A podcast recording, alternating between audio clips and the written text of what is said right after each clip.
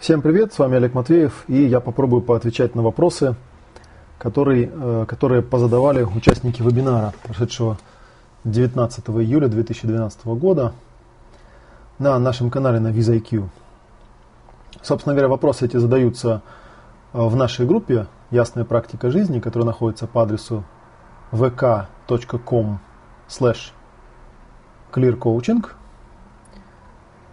и я вот читаю прямо отсюда текст и отвечаю, поскольку мне так проще делать, чем отвечать с, письменно, текстом. Окей, вопрос номер один длинный. Григорий Баринов спрашивает. Возник такой затык на последнем вебинаре с пространством. Вопрос из серии, что принято называть тупой, но уж наберусь наглости и задам. Ну, отвлекаясь в сторону, я Григорию сказал, что есть такая поговорка очень классная, мы до нее еще доберемся – когда у нас начнется следующая серия вебинаров, которая называется «Не школа», есть такое крылатое выражение. Самый глупый вопрос – это тот вопрос, который ты не задал. Поэтому смело задавайте вопросы, не волнуйтесь об этом. Я стараюсь быть корректным. Даже на самые, в кавычках, тупые вопросы я стараюсь отвечать, исходя из того, что человек не обязан владеть теми знаниями, которые я владею, которыми я владею. Итак, пример с комнатой, озвученный на вебинаре, меня сбил, когда он предложил ограничиться ее, ее комнатой размерами. Получается, что нужно не воображать, а реально представлять реальное помещение со всеми окружающими предметами.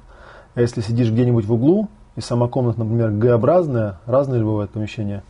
В общем, если пространство неравномерное, это не очень кайфово. Э, не всегда же помещение идеальный квадрат, и ты по центру. Всякое бывает. И так это вдруг застопорило, до настоящего времени я пространство представлял себе в воображаемом виде, причем именно равномерное, типа такой окружности. Но и окружающая обстановка при таком раскладе значения не имеет. Можно и за стену иногда, и через что-то создать, как тебе самому удобнее. А тут вдруг показалось, что речь идет о реальном пространстве вокруг, которое есть вот прямо сейчас, и не врубил. Что прям вот то, что есть сейчас вокруг, и осознавать, полметра до стены влево и три вправо, ну, к примеру, а может в этом и смысл, типа адаптации к окружающей действительности, чувствуешь вот именно комнату, в которой сейчас находишься, а не вообще какое-то там пространство. Короче, непонятно стало, что за пространство. Воображаемое, как сам хочешь, без четких границ, или физическое, со всеми реальными стульями, стенами, так сказать, по периметру помещения. Надеюсь, понятно изложил. ну, вопрос на самом деле понятный для меня полностью, я постараюсь сейчас еще раз объяснить. У человека, у каждого человека есть встроенное ощущение пространства – это встроенное ощущение пространства не имеет конкретного органа восприятия, который бы воспринимало пространство. Хотя известно, что э, пространственная модель создается так называемыми пирамидальными нейронами, которые находятся в гиппокампе. Гиппокамп – это часть лимбической системы. То есть это не та часть, которая воображает что-то.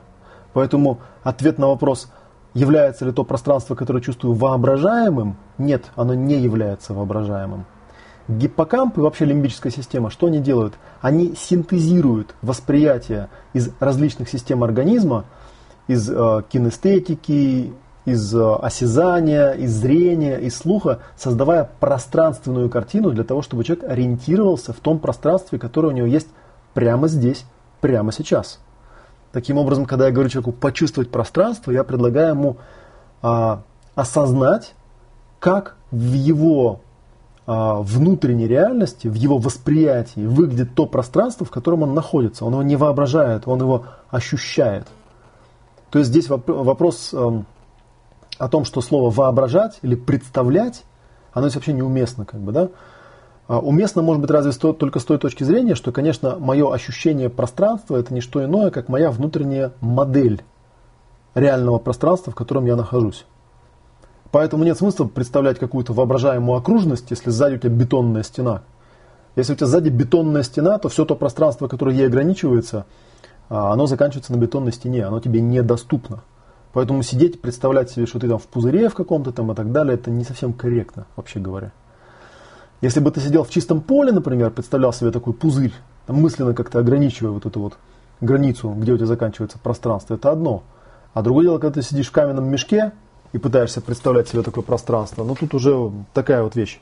Обратите внимание, что самое э, тяжелое наказание, которым людей наказывают, их лишают возможности перемещаться в пространстве. Их лишают свободы. И вообще говоря, пространство очень тесно связано с понятием свободы. как можно легко убедиться. Надеюсь, я как бы понятно объяснил. Речь идет не о реальном пространстве вокруг, речь идет о вашем представлении о том, в каком пространстве вы находитесь. Мы именно с этим работаем. Вот. Но это если вот так абстрактно брать, вообще говоря, вот если брать предметно на самом деле, да, под пространство может пониматься все что угодно. Может пониматься область науки или э, область деятельности, которой вы занимаетесь. Тоже своего, своего рода пространство. И ваше пространство это то пространство, которое вам доступно. Даже вот про людей говорят, да, там, я э, вращаюсь в определенном кругу людей. Да, у меня тоже есть пространство, которое определяется людьми. Вот такая вот вещь. Здесь на самом деле действительно речь идет именно об адаптации к окружающей действительности. Я об этом уже несколько раз рассказывал в других вебинарах, но поскольку я стараюсь вебинары всегда делать такие автономные, независимые от предыдущих, я вот стараюсь не повторяться, то вот надеюсь, что я понятно донес на этот раз. Окей, на некоторые вопросы я отвечал здесь. Да, вот Вячеслав спрашивал. Вы на 12 волнах упоминали, что не разделяете мнение об отключении головы. Во многих практиках, в частности дзене, практикуют избавление от внутреннего, внутреннего диалога. А так ли это необходимо? Он у меня сутками о чем-то болтает без умолку, и мне это не мешает. Напротив, стихи из него рождаются и сюжеты. Ну, ключевое слово здесь как раз мешает, не мешает. А, если речь идет о способности, то тут возникает вопрос о том, можешь ли ты сделать так, чтобы он не болтал. То есть находится ли эта способность под твоим контролем. Вот в чем о чем речь с моей точки зрения идет.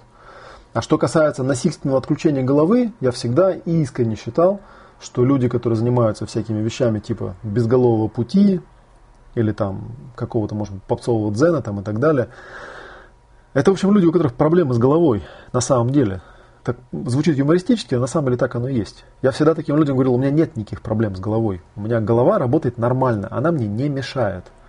Поэтому я не вижу никакого смысла в ее отключении. Более того, вот этот вот совет про отключение головы, он ничем не лучше совета, когда предлагают человеку там отключить эмоции, например, да? В том смысле, что отключить эмоции, отключить голову невозможно. Это можно сделать каким-то насильственным путем, конечно, как-то принудить себя это сделать, но это потом боком вам выйдет, потом будет откат, и вам станет гораздо хуже. Поэтому я вот этих вот всяких там техник о каком-то специальном отключении головы, я не приветствую абсолютно. Голова действительно отключается. Если вам интересно, я могу в одном из вебинаров об этом рассказать. С помощью какой практики можно достичь э, остановки внутреннего диалога, или правильнее будет сказать, контроля над внутренним диалогом. Это очень полезное свойство, оно помогает приобрести пространство в голове, скажем так, в контексте нашего вебинара. Вот, так что вот такой у меня ответ. Так, а чем я от тела отличается? Спросили. Ну, на самом деле там было упражнение, да, это один из тех вопросов, на, которых, на которые бессмысленно отвечать словами. Я обычно говорю на семинаре, если у вас я от тела ничем не отличается, то не заморачивайтесь. Оба раза когда я говорю почувствуйте себя и почувствуйте тело, чувствуйте то, что вы чувствуете. Со временем э, приходят навыки, когда вы начинаете очень четко отличать себя от своего тела. Это просто происходит. Словами это не опишешь, это просто вопрос практики. Вот. И я не хочу, чтобы вы воспринимали меня как какого-то эзотерика, да, который говорит, вот вы там что-то такое космическое осознаете. Может быть осознаете, может быть нет. Я вам точно говорю, что ощущение себя четко совершенно отличаются от осознания тела. Это разные абсолютно вещи. Так, кто-то написал, что-то глаза разбегаются. Тоже известное наблюдаемое явление, что поскольку у нас, как правило, куда мы смотрим, туда и идет внимание, когда мы начинаем практиковать пространственное ощущение, а, объемное ощущение пространства, иногда бывает, начинают да, с глазами что-то странное происходить, потому что ну, глаза по принципу синхронизации пытаются следовать за тем, куда я направляю внимание. Вот. Ну и могут начать разбегаться, да. Ничего особенного, это все со временем проходит. Со временем у вас а, дифференцируется зрение как таковое от восприятия пространства как такового. Просто разделяются две эти вещи. Вы можете спокойно ощущать объем пространства и направлять а, зрение, направлять видение в определенном ну, по определенному вектору, при этом не теряя ощущение пространства. Это очень важная тоже способность. А, Следующий вопрос, ремикс. Когда присутствуешь, тогда в голову приходят не только разные мысли, но и разные ощущения. Чем больше присутствуешь, тем ощущения становятся более дискомфортными. И что с ними делать? Ответ простой – прорабатывать. Я про это тоже на вебинаре говорил, а, что а, это упражнение иногда используется в качестве чистого начала в сессиях для того, чтобы выявить, с чем наиболее оптимально в данный момент стоило бы поработать. Это наиболее чистый и правильный подход, метод прямого восприятия. Когда мы садимся, чувствуем пространство, чувствуем себя, чувствуем свое тело и э, наблюдаем, что есть, работаем именно с этим. И тут, получается, в две стороны можно пойти. Можно это использовать как медитацию, то есть можно использовать как некое такое недеяние, наблюдая, что у нас там происходит с целью осознанности. Можно это использовать как затравку для процессинга. И тот и другой путь э, являются взаимодополняющими, я бы так сказал. Так что вот вы отчасти сейчас освоили одну, один из базовых навыков, от которого зависит успешность вашего будущего процессинга, вашей будущей проработки ваших негативных состояний. И, кстати, этот э, базовый навык, он тоже у нас э, входит в программу курса, который называется «Ключевые навыки самосовершенствования». У нас есть дистанционный курс под таким названием. Следующий вопрос был, долго ли встраивается навык создания пространства? И я там, по-моему, тоже отвечал, что ну, это зависит от вас, от вашей практики. Вот. Но если вы практикуете это регулярно, практикуете пару недель, например, да, э, ну, какое-то время, это очень сильно зависит от конкретного человека, то навык создания и восприятия пространства очень полезный, очень нужный, который очень сильно повышает ресурсность нашего действия в этом мире, он приходит в привычку просто. И он с этого момента более или менее почти всегда присутствует, кроме, может быть, там каких-то крайних случаев, когда у вас, может быть, стресс какой-то возникает или что-нибудь такое. А, вопрос. Допустим, чувствую пространство сверху, я его чувствую выше собственного пространства. Тоже мы про это говорили, да, что когда я говорю почувствуйте пространство, я предлагаю вам почувствовать то пространство, которое вам реально доступно. То есть ту часть пространства, которую вы реально моделируете прямо сейчас своими пирамидальными нейронами в своем гиппокампе. А когда я прошу вас почувствовать себя в этом пространстве, то вы чувствуете ту часть, которую вы можете перемещать в этом пространстве, чувствуете себя. Как правило, ощущение себя у нормального здорового человека, оно чуть-чуть выходит за пределы тела, оно чуть-чуть больше, чем тело. Ну, чуть-чуть, не чуть-чуть, разные бывают ощущения. Хотя, опять же, забегая немного вперед, можно сказать, что при определенном навыке эм, и практике, да, вот эти три, три ощущения, ощущение пространства, ощущение себя, ощущение тела, начинают в значительной степени сливаться. Но тем не менее, для того, чтобы вы оставались э, действующим э, существом, действующей сущностью, да, чтобы вы могли оперировать в пространстве, вам обязательно нужно иметь оба, обе части.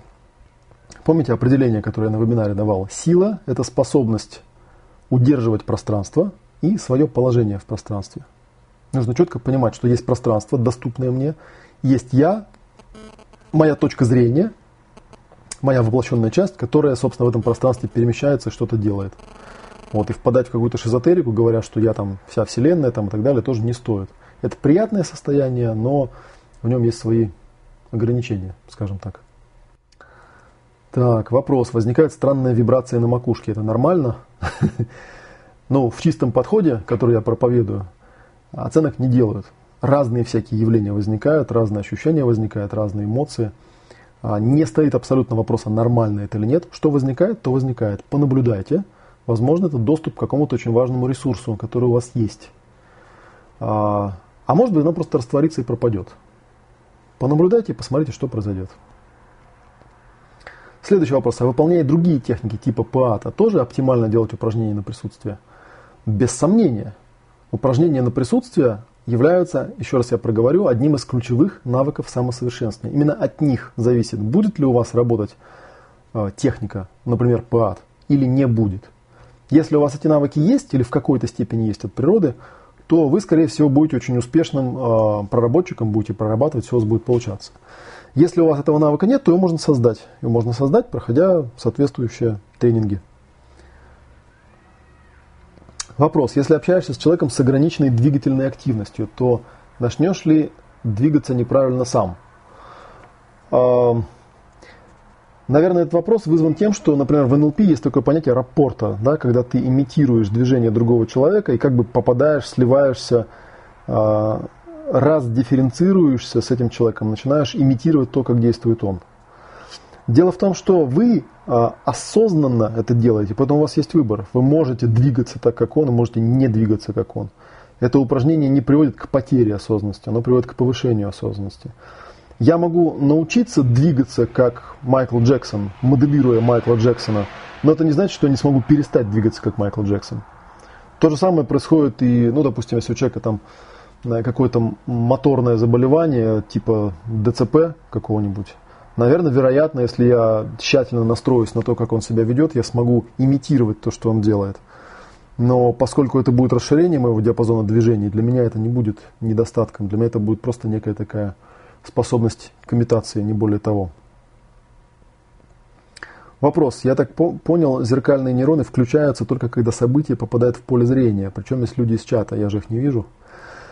Ну, тут у меня ответ немножко такой странноватый, в том плане, что э, на форуме, на моем, который сейчас уже приутих, вследствие, видимо, моральной устарелости формата, мы одно время очень активно обсуждали тему, существует ли у человека эмоционально-энергетический канал восприятия.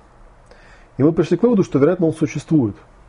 Вероятно, он существует, и, вероятно, он не связан непосредственно с физическим пространством. Вероятно, люди могут э, соединяться эмоционально, независимо от того расстояния, которое между ними присутствует физически. Вот я понимаю, что это звучит как-то немножко так эзотерично, на самом деле ничего эзотерического здесь нет я могу попасть э, под влияние эмоциональное другого человека. Я могу поместить другого человека в свое эмоциональное поле и так далее, и так далее, даже если он физически не находится рядом со мной. И это, например, легко доказать э, тем, что когда с клиентом я работаю по скайпу, то сессии э, получаются не менее яркие, не менее эмоциональные, чем когда я работаю вживую. Вот это наблюдаемый факт. Если бы зеркальные нейроны не включались при общении через э, видео или через звук, то ну, такого бы не было. Вообще говоря, для того, чтобы зеркальные нейроны начали включаться, достаточно вам слышать хотя бы звук. Вспомните то упражнение, которое мы делали со звуком. Зеркальные нейроны включаются даже на звук. Я вот работая с людьми по скайпу обнаружил, что а, мне, собственно, видео, в общем-то, особо и не нужно. Мне достаточно звука. Звук очень-очень много передает о человеке. Он передает кинестетику, передает эмоции, а, передает его физическое состояние. И я думаю, что при определенном опыте можно через голос очень мощно а, подключаться и моделировать другого человека. Люди годами смотрят сериалы и живут чужой жизнью. Зеркальные нейроны об этом, и в чем же тогда открытие? А, ну, в чем открытие, я не знаю, но это факт, да, что э, современная технология, в частности телевидение или там, видео, позволяет людям да, вот, пожить чужой жизнью. Собственно говоря, кинематограф это наше все. Это пропаганда, как было известно еще со времен революционных, как бы, да. И да, зеркальные нейроны, они у людей включаются, люди эмоционируют, когда они видят что-то в сюжете там, и так далее, и так далее. Вот.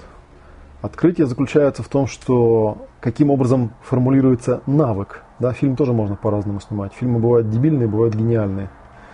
Вот я вполне э, допускаю, что если бы кто-нибудь из э, гениальных кинорежиссеров озаботился бы именно вопросом создания хороших учебных фильмов, а не развлекательных фильмов, э, которые люди с удовольствием смотрят не для того, чтобы приобрести навык, а для того, чтобы получить переживание чего-то то, может быть, был бы какой-нибудь очень мощный прорыв в этом плане. Так, сильно зеваю и слезы, к чему это? Просыпаетесь, я говорил, да? Вообще говоря, для большинства людей э, состояние повышенной осознанности с ощущением объема пространства непривычно. Обычно, когда мы устаем, у нас пространство ужимается, э, и это ощущается как усталость. Соответственно, когда мы начинаем э, осознанно и преднамеренно это пространство расширять, то у нас начинает выходить, по сути, заряд некой бессознательности. Она обычно выходит в виде э, слез, в виде зевания, вот, в виде попыток, которые вообще очень физически похожи на попытку организма проснуться. Вот, это такое физиологическое явление, которое да, действительно часто сопровождается, оно сглаживается со временем.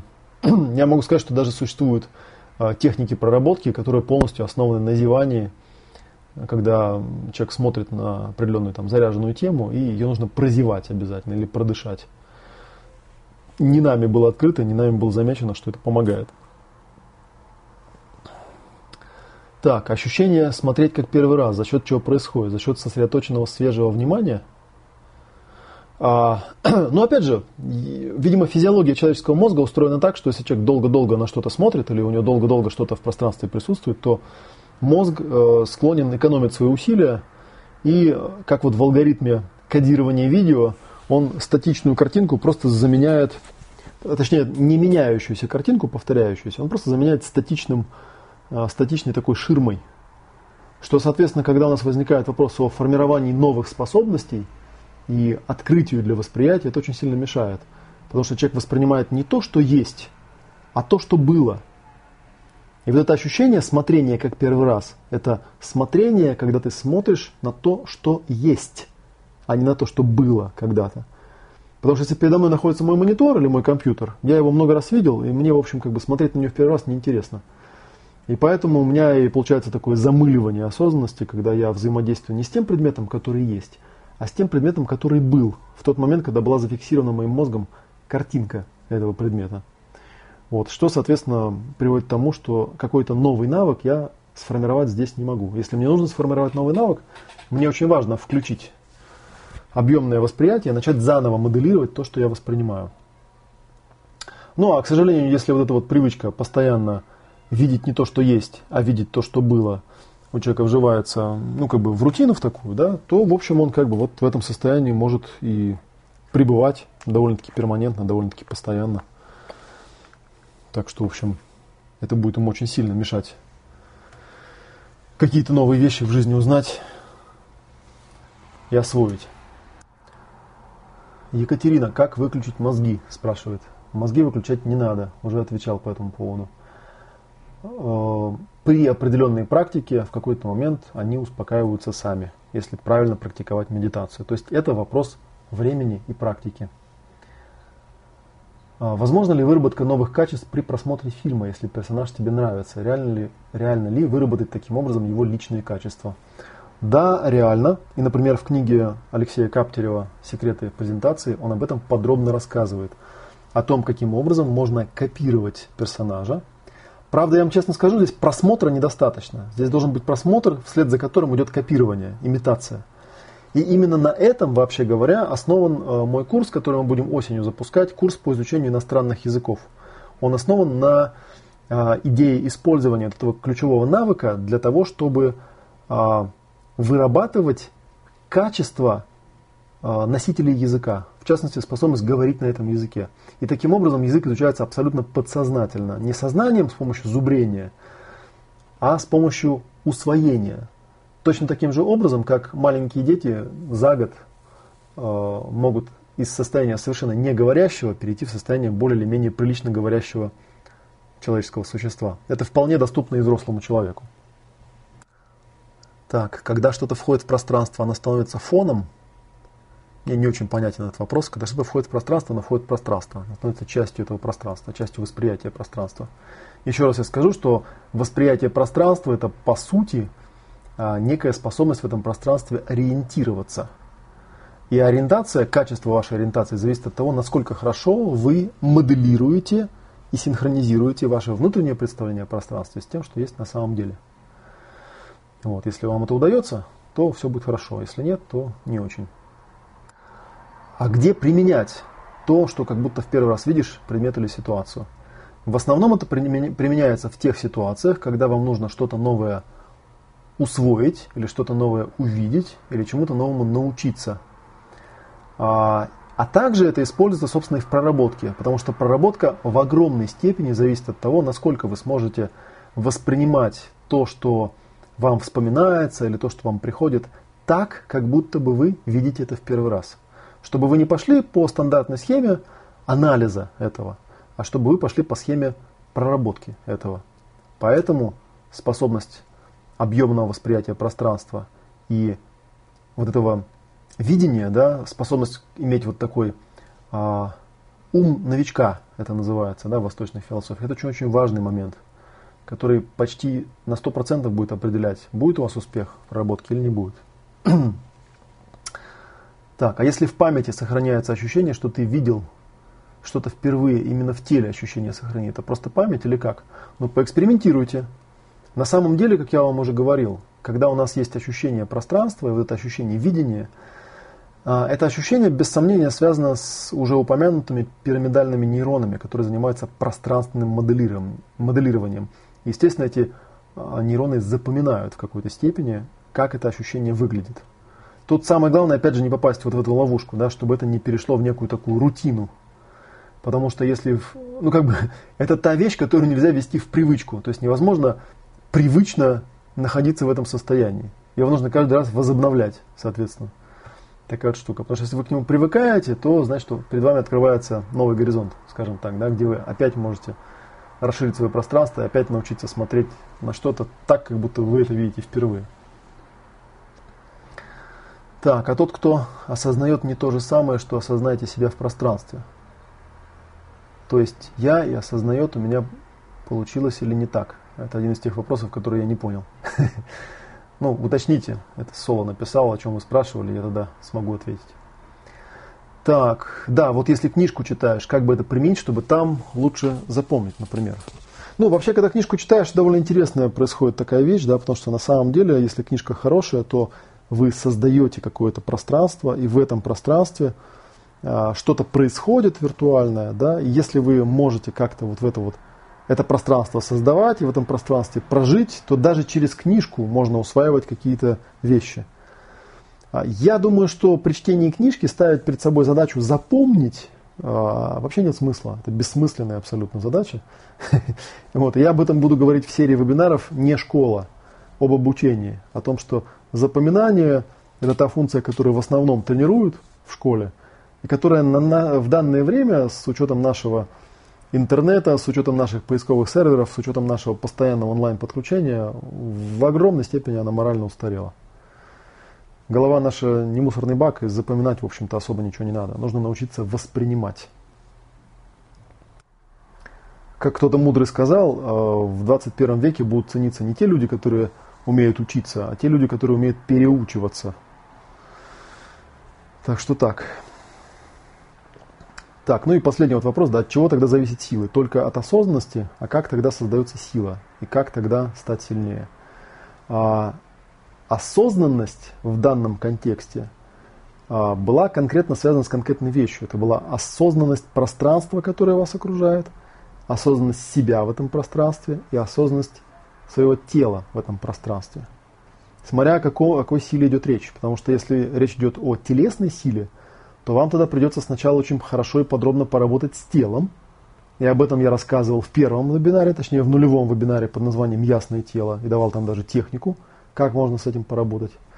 Если речь идет о вас, о вашей личной осознанности, то это, наверное, связано с э, методикой, которая называется гностический интенсив. И на многих тренингах некая версия гностического интенсива у нас используется в качестве упражнения. А если речь идет о силе проявление силы в, в плане пространства, да, то тут опять же возникает вопрос, что за пространство вы имеете в виду? Что это? Это область жизни или это физическое пространство в прямом смысле, которое вы осваиваете там и так далее? В любом случае это ключевой навык, который лежит в основе силы. Вот. А дальше идет просто развитие. Проблема только в том, что если у вас нет такого навыка, то сила не появится никогда. А если у вас есть такой навык, то сила у вас может появиться. Ну и еще один вопрос, касающийся записей.